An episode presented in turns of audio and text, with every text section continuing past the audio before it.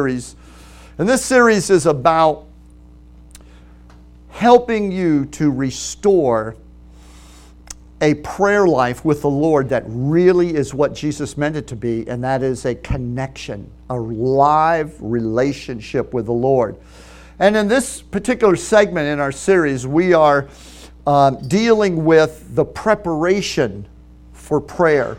And in the Old Testament, in that exciting book of Leviticus, um, there is a, uh, a list of seven preparations that God gave to Aaron, who was Moses' brother and was the first high priest in Israel.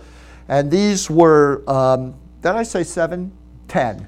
It's actually ten. We've just added three. There are 10, excuse me, preparations, 10 things that we do to prepare to pray. Now, these were given to Aaron as a set of rituals, but each one of these rituals has a has a wealth of meaning for us today. So let me um, let me read out of two places in Leviticus just to set this up. Um, God had just begun to deal with Israel about how to pray, how to approach Him, and um, He had them build an altar and offer a sacrifice. And all of those sacrifices were meant to foreshadow the sacrifice that would come from heaven. Not a sacrifice that man would provide to offer to God, but a sacrifice that God would send down from heaven on our behalf, and that's Jesus, the Lamb of God. So a sacrifice was provided. They put the wood and everything in place, just as the Lord had ordered. And then the Lord said, I'll supply the fire. And the Bible says a fire fell from heaven and lit that sacrifice. And that fire was emblematic of God's acceptance of what was going to be offered on that, that sacrifice. So Aaron had two sons, Nadab and a, a high Abihu. and um, Nadab and Abihu were watching this. They saw the, their dad prepare the altar according to Moses' instructions, and they saw the fire fall, and then they saw the, the offerings being made, and they said, Okay, we get it. We now know what prayer is all about. We just get some fire and we uh, make some sacrifices and we lift them up to the Lord. So they just they just kind of put it together. And so they went out, piled up some wood, got some offerings, some lambs or something, and they got their Bic lighter out and they just lit the, the fire. And when they did, the fire that fell from heaven shot out from the altar and burned them up and, and killed them. So just, I don't want to discourage anybody from seeking the Lord. Um, these Old Testament happenings have, have uh, great consequences for us today so far as their meaning goes. So let me read this verse to you out of uh, Leviticus 10.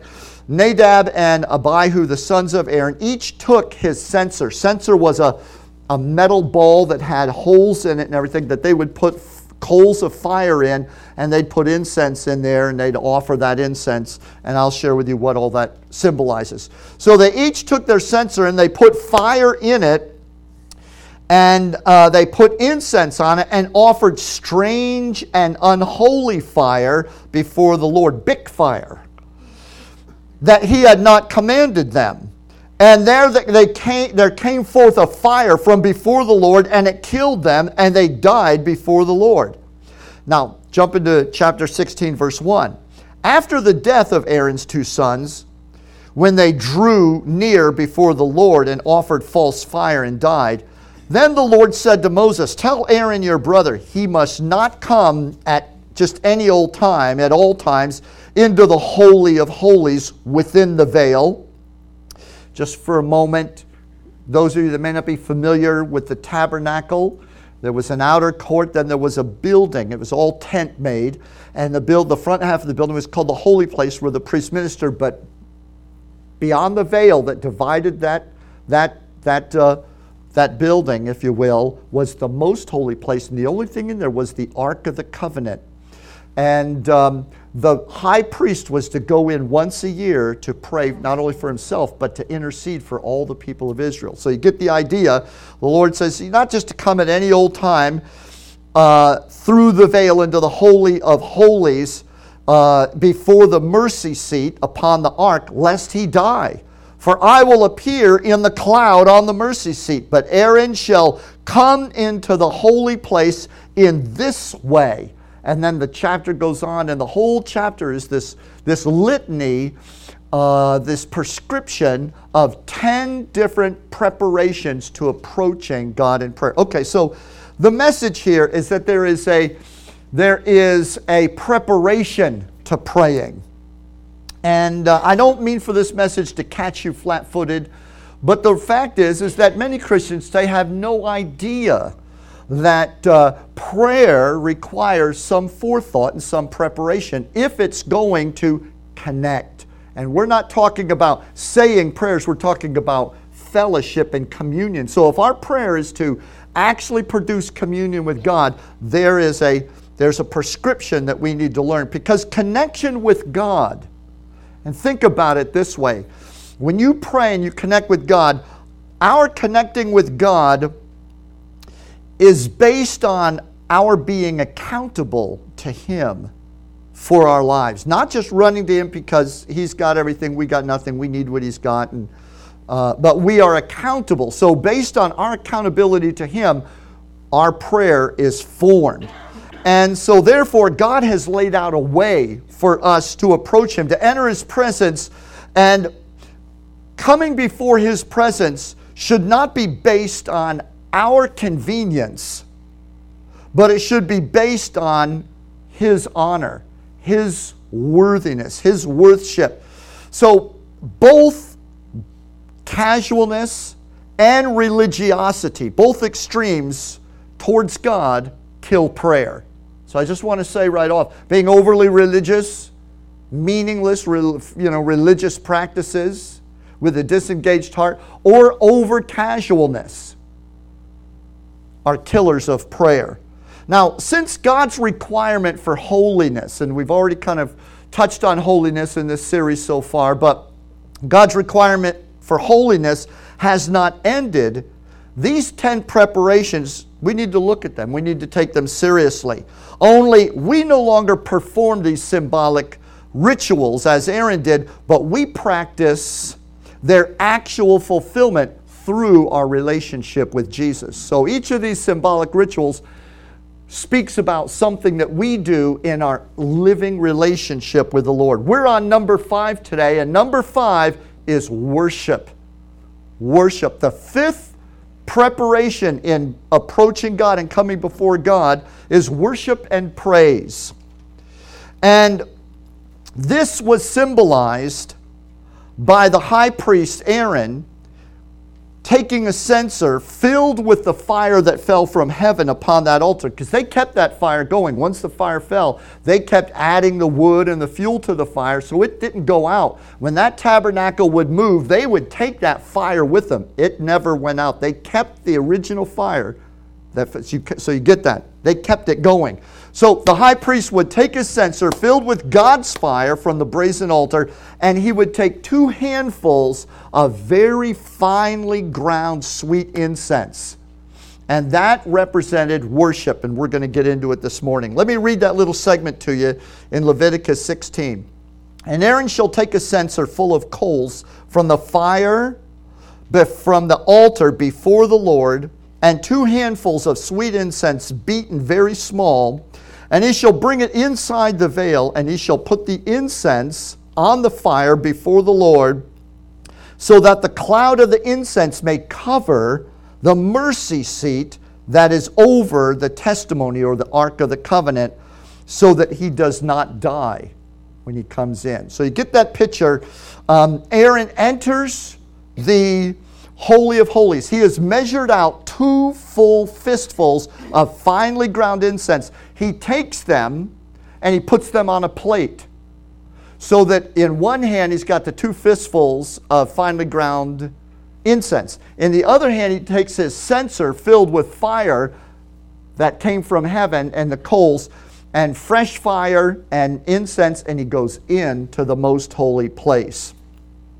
And he puts that plate uh, with the incense and uh, down, and he lays the burning coals out between him and the Ark of the Covenant. Then he sprinkles that plate of incense on those coals, and immediately they flame up, and the, the incense create a, a veil, if you will, of smoke, so that he is now communing with God through the veil of incense, through the veil of smoke. Can you say amen? Think about it. Let me tell you that incense in the Bible is the symbol of worship. Incense refers to worship.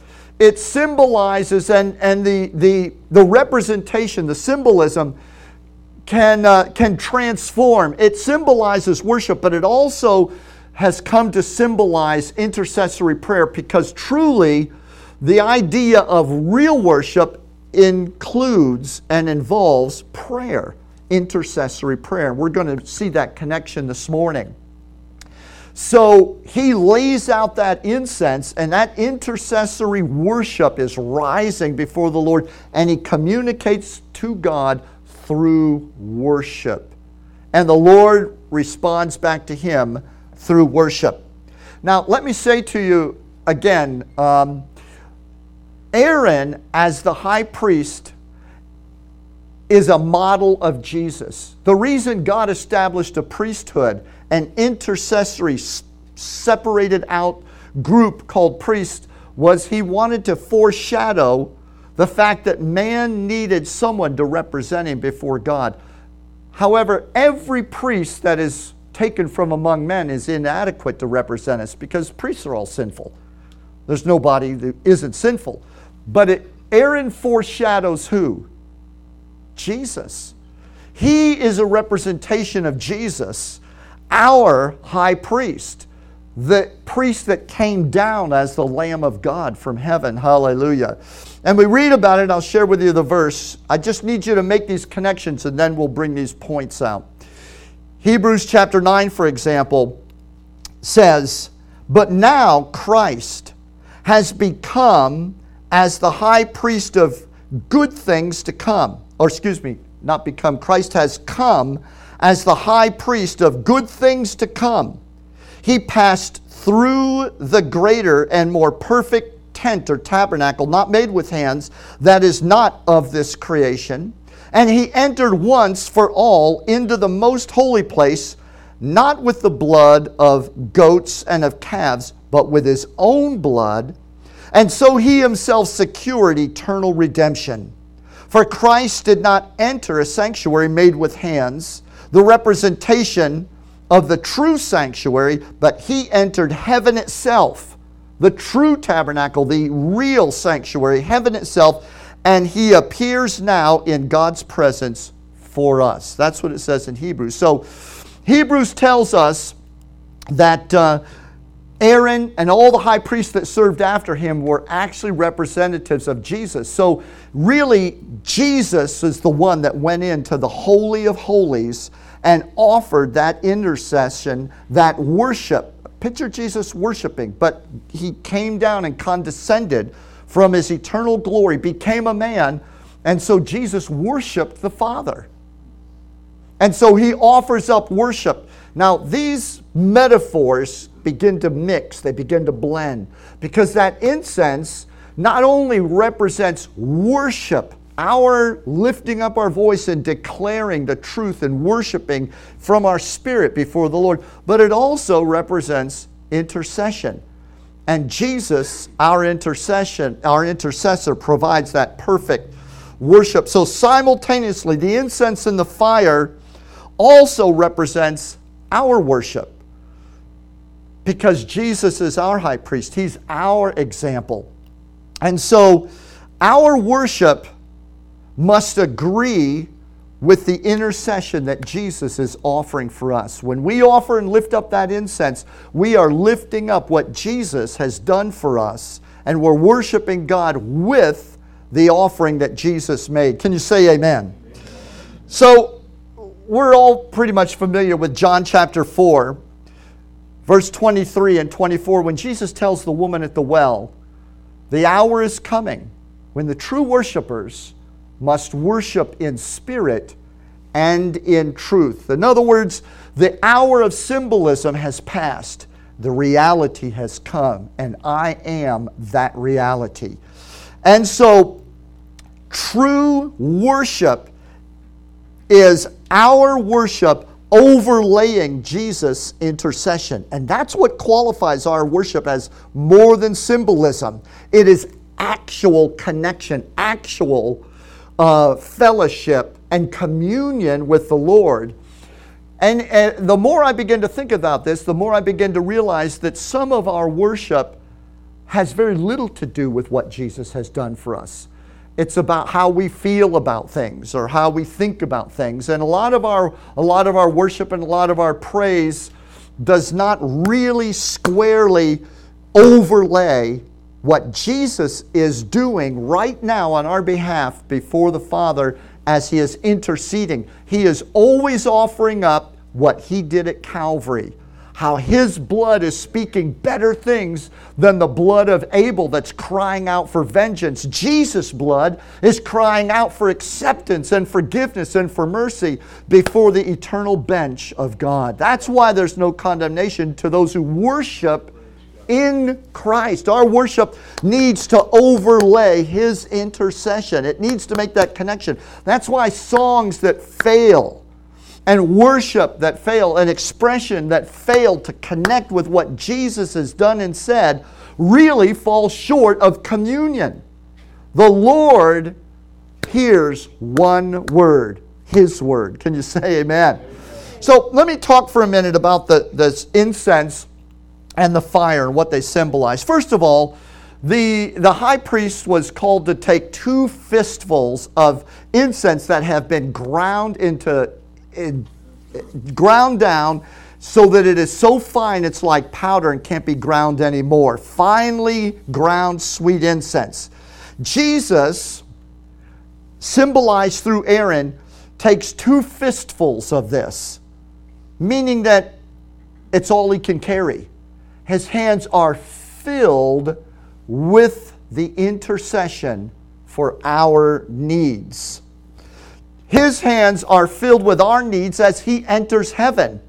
Jesus arose from Calvary with two handfuls of finely beaten intercession, carrying nothing else but our needs before him. And that incense was not chunky in chunks of generalization. The Lord is not uh, interceding on your behalf with just broad strokes of intercession, just broad, blunt sort of, oh Lord, help them. Oh Father, you know, bless them. But the Bible says that incense was ground as fine as powder, so that um, Jesus' intercession for us is finely beaten into minute specificity, that the smallest detail of our life is being brought before the Father. When Jesus died, there was nothing of our life, no matter how small, that was not thought of and included in that offering and that is that fine incense. Two handfuls. Everything that he lifted up to the Father, he worshiped the Father with the minute details of our life and his meeting those needs. Can you say amen? Now, the fire of God. The fire of God speaks of God's acceptance.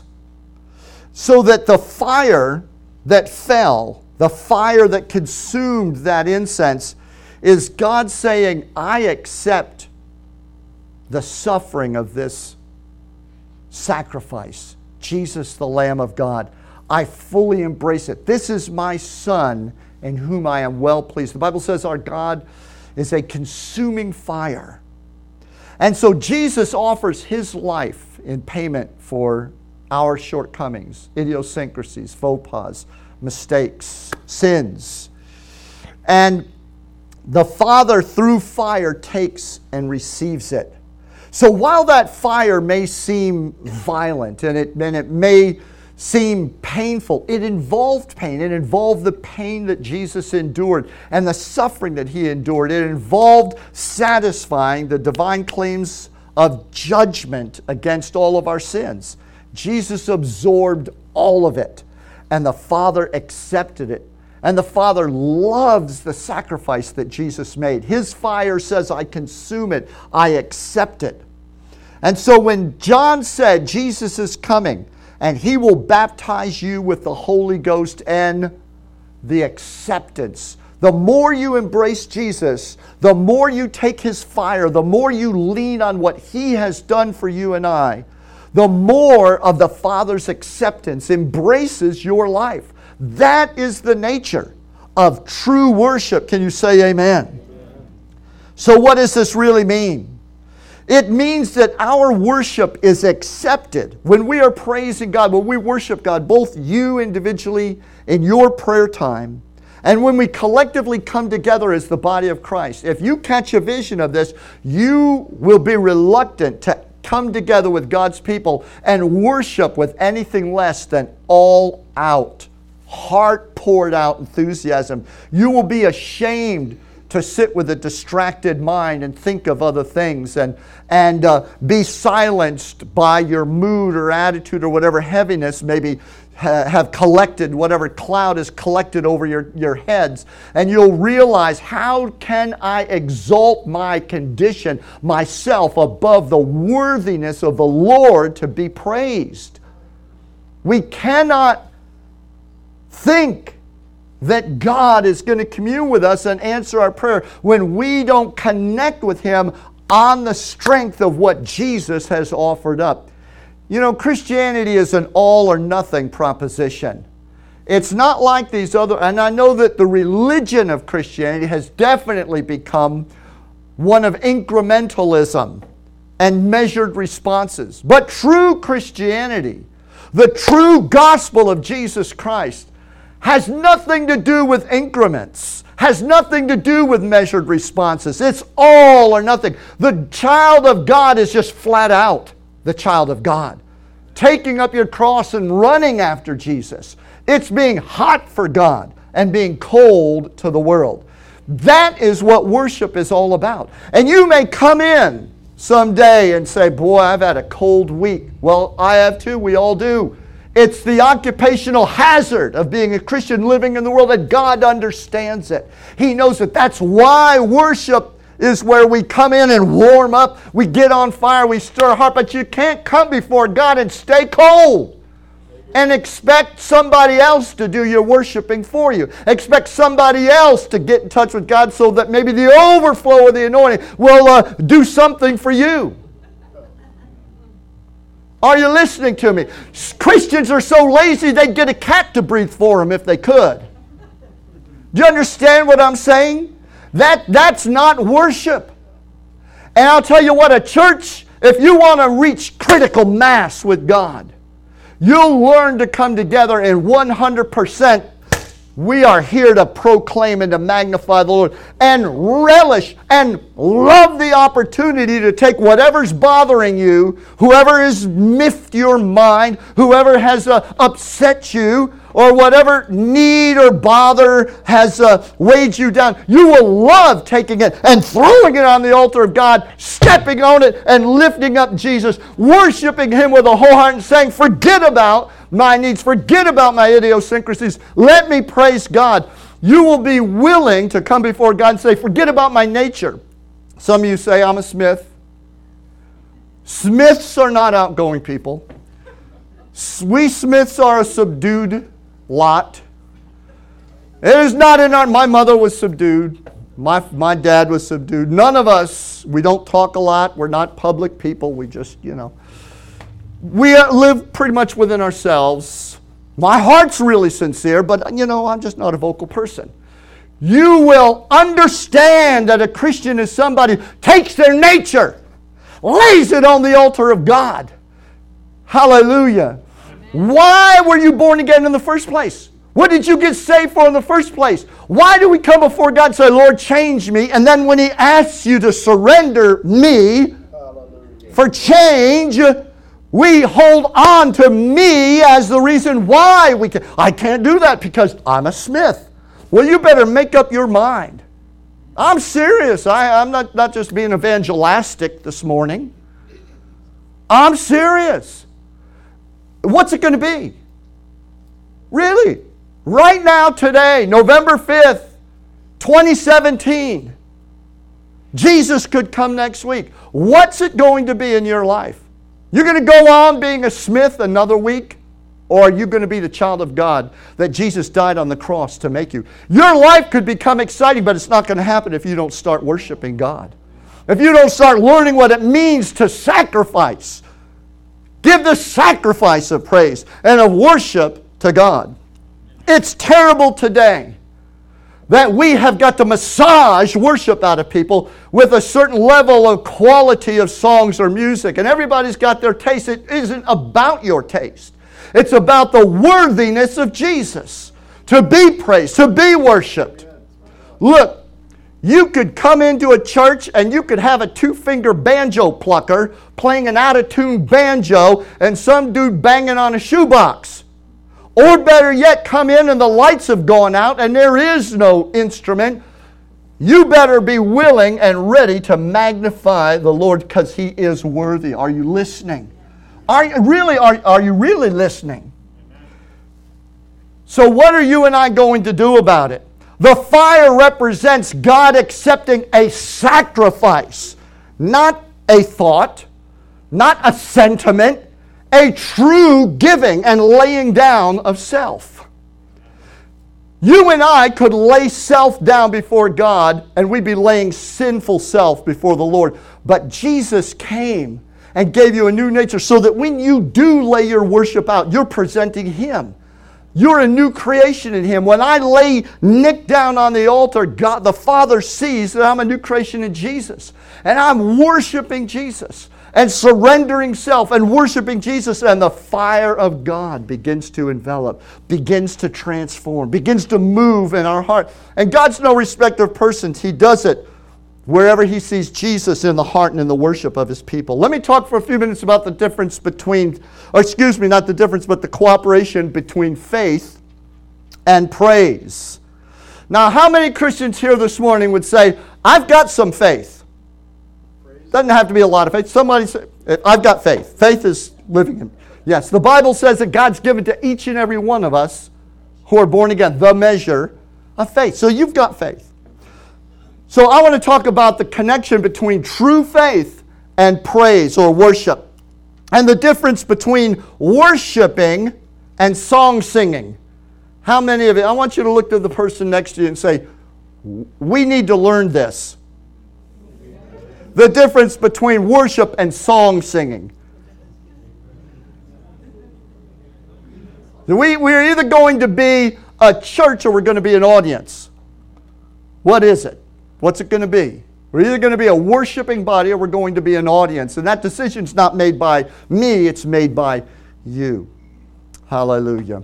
So let me say this to you your beliefs, because I know you said you have faith. Faith are based in beliefs. You believe certain things. Now, your beliefs become faith and become an act of communion between you and the Father when you praise Him for Jesus' atonement and you do it directly and you do it out loud. Let me say it again. Your beliefs go from being beliefs and convictions that you hold to actual faith and they become an act of communion when you express it to the Father, praising Him for Jesus' atonement out loud. Beliefs turn into faith, and you make a connection. Let me give you a practical example this morning. Let me ask the question Do you love the person sitting beside you? You don't have to answer, but you may have to look at them first. But do you love the person sitting beside you? Can you turn to them right now and tell them in no uncertain terms? Wow, I, I wasn't expecting you to do it, but.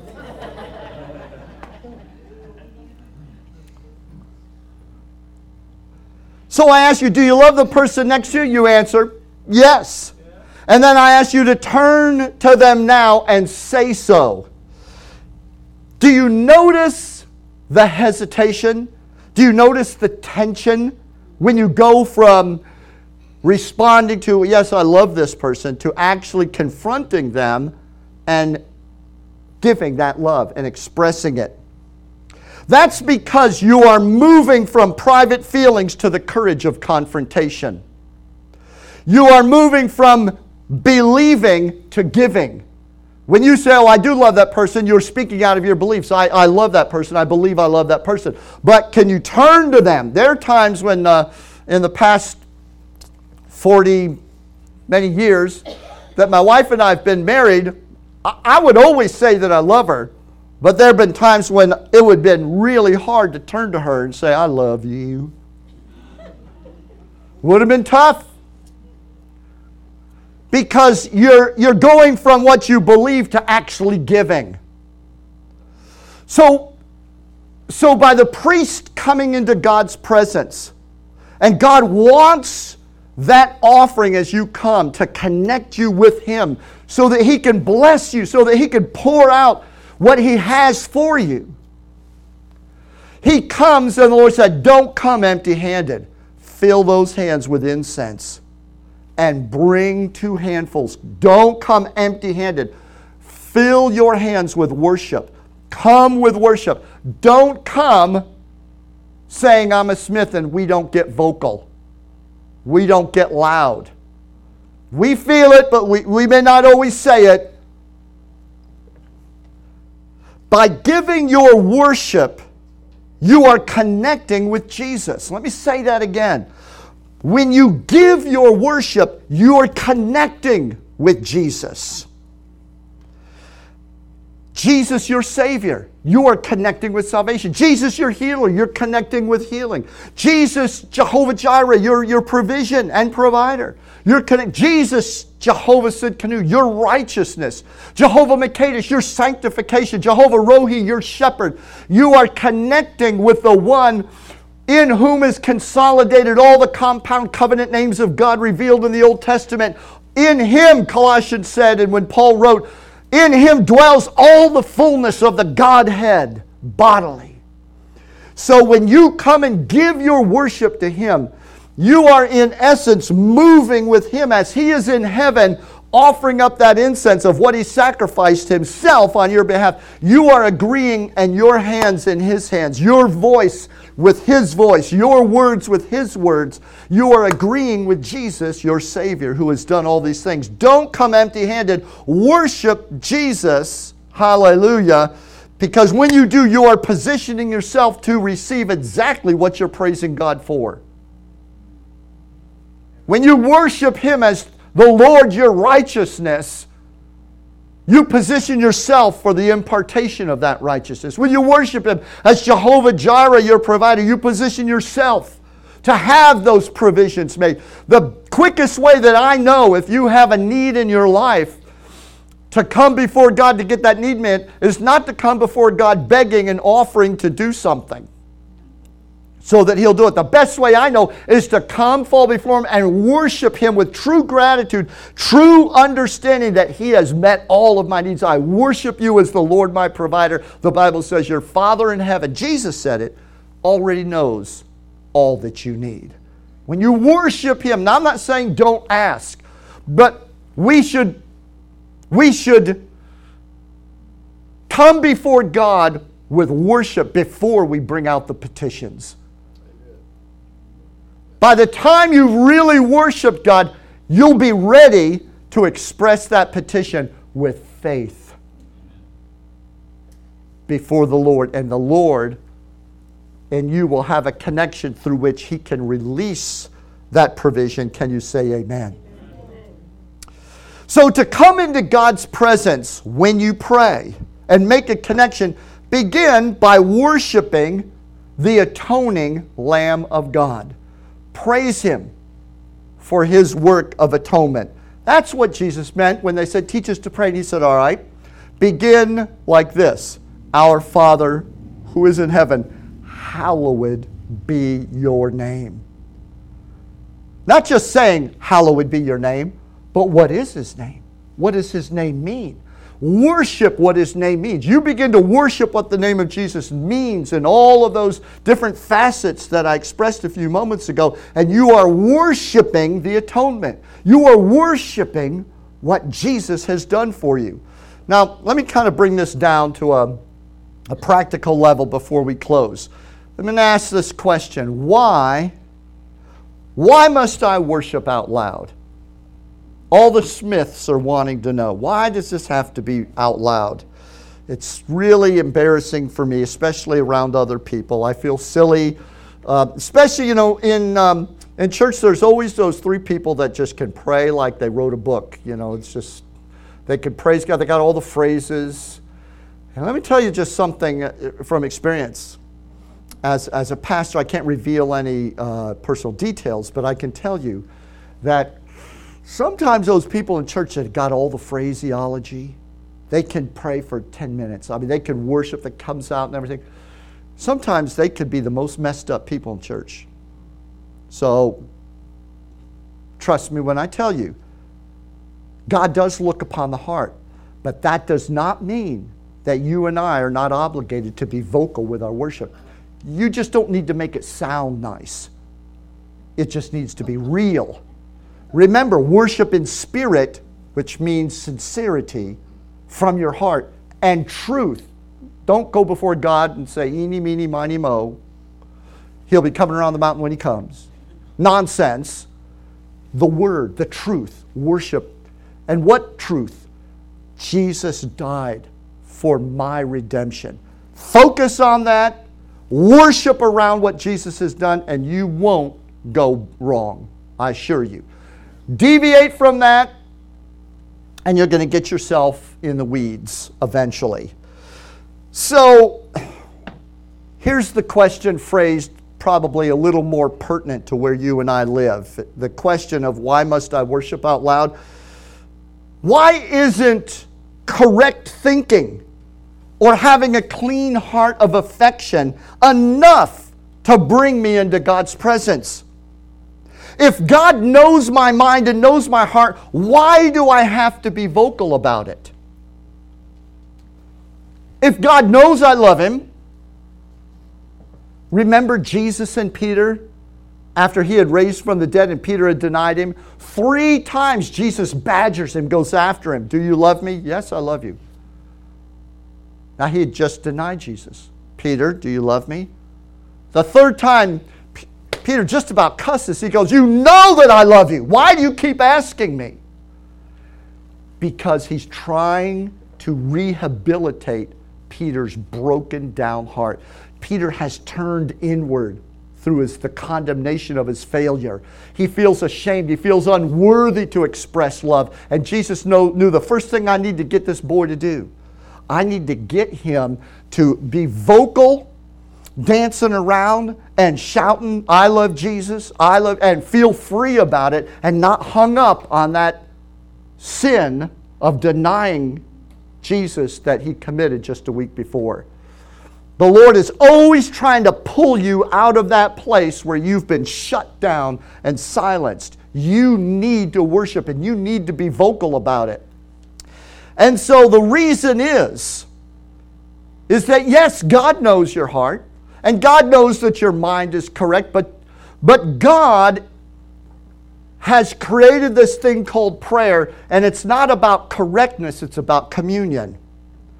Prayer is not measured based in correctness, it's based in communion. The presence of God isn't about correctness, it's about communion. God is relational, and He has designed you and I the same way. So, having correct belief and affection is simply communing with yourself. If you had a prayer time, for example, you go in your prayer closet or sit in your uh, chair, whatever it is, and sit and just think thoughts. I don't care how scriptural they are, you can even quote the verses in your mind. You can truly love God. You're sitting down, feeling it, thinking it, focusing on it mentally. You are communing with no one but yourself. That may come as a shock to you. The Lord reads the heart, but that's not prayer. When you express it out of your mouth, when you speak it, Even our Heavenly Father didn't create the world by thinking it, it says He spoke it. The creative power is in the speaking of the Word. Can you say, Praise the Lord? Expressing it in worship is communing with God, thinking it is communing with yourself. It's the same reason that you need to express love and not just harbor private sentiments in your marriage if you want it to prosper. Try doing that with your spouse. I said I loved you back at the altar. If anything changes, I'll let you know. Do you understand what I'm saying? That won't fly. Listen, um, you admired that man or that woman from afar. You had affection for them. It was all within your own. You were the only one who knew about it. It's all up here in your own mind and in your heart. You didn't get married so you can have sentiments. You already have that. You got married so you could have fellowship. You got married so you could show the love. You got married so that you could engage in the love. Am I, am I, am I, is this messed up or? All right, just wondering. So let me close with this. Having shared with you these symbols, I want you to come with me and take a look in a little portal in the book of Revelation at this process of the incense and the fire as it's going on right now, right now in heaven. So that you know when you and I are worshiping that we're either connecting with this activity that's going on in heaven or we're not connecting with it. This, this is whether it's worship or just singing songs and banging on guitars. You listening to me? I love to bang on a guitar, but God help me. I need worship. Hallelujah. I don't need music. I can live without it. I need worship. I need connection with God. Listen to this Revelation chapter 8, first five verses. When the Lamb opened the seventh seal, there was silence in heaven for about half an hour. Pause. For those of you that think church should be a place of silent contemplation, there's nothing wrong with silent contemplation, but let me tell you, it's so obvious that heaven is a noisy place that when it got quiet for 30 minutes, they had to write something about it. So there was silence for 30 minutes in heaven. When the seventh seal was opened, then I saw the seven angels who stand before God, and the seven trumpets were given to them. And another angel came and stood at the altar with the golden censer. So, all those physical examples down there were, were replicas of the real thing in the presence of God. Another, able, another angel came and stood at the altar with a golden censer, and he was given much incense to offer with the prayers of all of the saints on the golden altar before the throne. And the smoke of the incense with the prayers of the saints rose up before God from the hand of the angel. Then the angel took the censer and filled it, plowed fire into it from the altar, and threw it into the earth. And there were peals of thunder and rumblings and flashes of lightning, and there was an earthquake. Wow. Now, I don't know what that earthquake was. I don't know what the lightning and the thunder was, but what I do know is that when God took the intercession of people who worship, worship so that their prayer and their worship overlays Jesus' worship, and that is offered up before God. He took it, filled it with fire from the altar, and threw it into the earth. Things started to happen. Wouldn't you like to see some things start happening? Would you like to see some Holy Ghost changes beginning in your home, beginning in your life, your AO, your area of operation. God has given you a military jurisdiction over which you are accountable and responsible. Wouldn't you like to see something happen? Well, I know the Bible says there's a way to make things happen, and that is become a worshiper in such a way that you are connecting with God. And that your worship is agreeing with the intercession that Jesus is lifting up in heaven. And the Bible says, without you even knowing it, all you're doing is you're worshiping Jesus. You don't care that there's some, some uh, tears rolling down your face in public. You don't care that you look foolish. You're on your knees your face praising God. You've jumped off the drums and you're on the floor. What happened to David? Oh, he fell out, man. He's just, he's off the drums. He's worshiping God. Hallelujah. David, get back. Oh, no, he's praying. Forget it. This is more important. You know, I'd like to see services where things get broken up because people are crying out to the Lord. Hallelujah. Can you say amen? So all you know is I've been worshiping God. Next thing you know, bam, there's lightning. Bang, there's thunder. There's something happening. And maybe that lightning and thundering isn't falling in the church service, but it's falling on your job. It's falling over in the house of somebody that you're praying for, over a situation in your life, in your area of responsibility. Because when you intercede, with the things in the focus of your praise and of your worship that have to do with what God has provided for you, God orders the angel to throw a provision, to throw down an anointing, something that's going to change things. We talk about praying, we talk about God needs to change things in our world. Well, I'll tell you, there's a way to do it. If God's people will begin to truly walk in worship, if we will truly bless, if we will truly be a worshiping people, we will be a force to reckon with as far as the enemy is concerned. You know what? You need to worship God so that you can become a threat once again to the forces of darkness. We need these prison doors broken over Clearwater. We've got people in our community that are lost. And if they don't see the light between now and the time when their life comes to an end, they're going to go into a Christless eternity. We need to do something so that those prison doors can be broken, those shackles can be broken. True change is going to take a worshiping church who are walking in the intercession and the worship of God. And that is the fifth preparation for having an effective prayer life is being a worshiper when you come into the presence of the Lord. I'd like you to stand with me this morning.